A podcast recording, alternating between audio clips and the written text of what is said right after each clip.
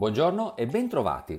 La scorsa settimana i tanto attesi dati sull'inflazione americana sono risultati migliori delle attese e gli investitori hanno iniziato a valutare in modo diverso l'imminente riduzione della liquidità erogata mensilmente dalla Federal Reserve. Non più una mossa da temere, forzata da eccessiva inflazione, ma piuttosto un primo ragionevole passo verso il ritorno alla normalità.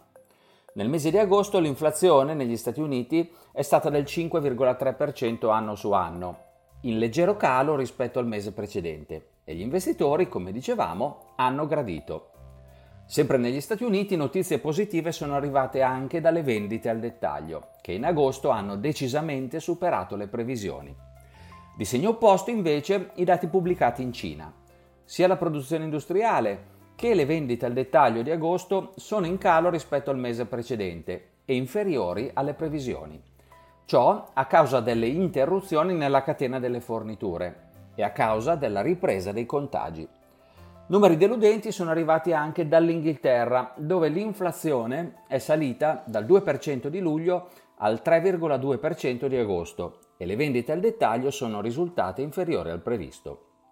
Quelle economiche non sono state però le uniche notizie negative provenienti dalla Cina. Le autorità continuano a stringere la morsa della regolamentazione su vari settori dell'economia e il gruppo Evergrande, un colosso del settore immobiliare, ha gravi difficoltà a onorare i propri debiti. Ciò sta avendo ripercussioni negative sul settore immobiliare e sui listini locali, ma ad oggi non sembra in grado di innescare crisi globali.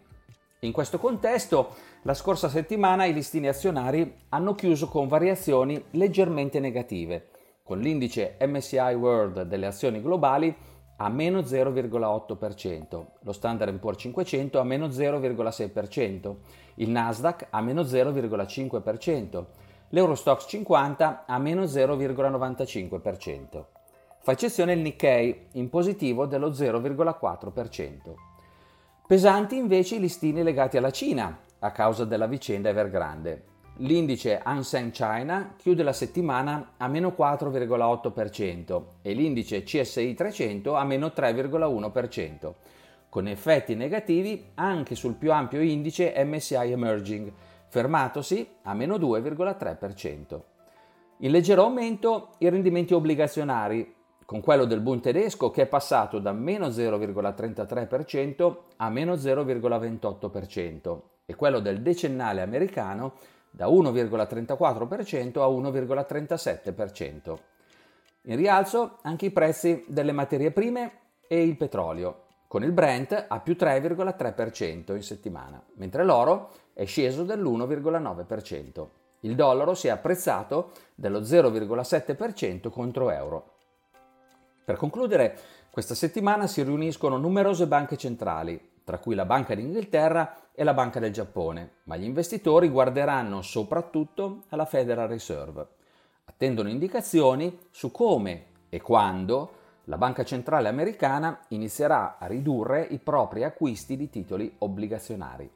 Molto importanti saranno anche gli indici PMI provvisori di settembre, che consentiranno di avere un quadro aggiornato dell'attività economica nei principali paesi.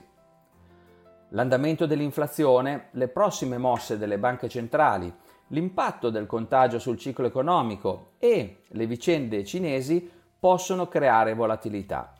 Sono tutti temi che vanno quindi monitorati regolarmente e con attenzione, ma ad oggi non sembrano destinati a modificare le prospettive a medio termine dei mercati che appaiono ancora favorevoli.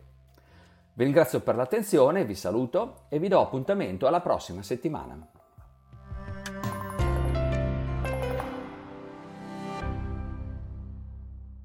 Presente registrazione audio ha finalità meramente informative. Le informazioni in essa contenute non rappresentano un'offerta di acquisto o vendita di prodotti finanziari, una raccomandazione di investimento e non sono da intendere come ricerca in materia di investimenti o analisi finanziaria. Le opinioni espresse riflettono il giudizio di Amundi al momento della loro diffusione e sono suscettibili di variazioni in qualunque momento, senza che da ciò derivi un obbligo di comunicazione in capo ad Amundi. Non si garantisce l'idoneità a qualsiasi scopo di investimento delle informazioni fornite, le quali non devono essere utilizzate come unica base per assumere decisioni di investimento. Eventuali dati riferiti a performance passate non sono un indicatore attendibile di performance attuali o future.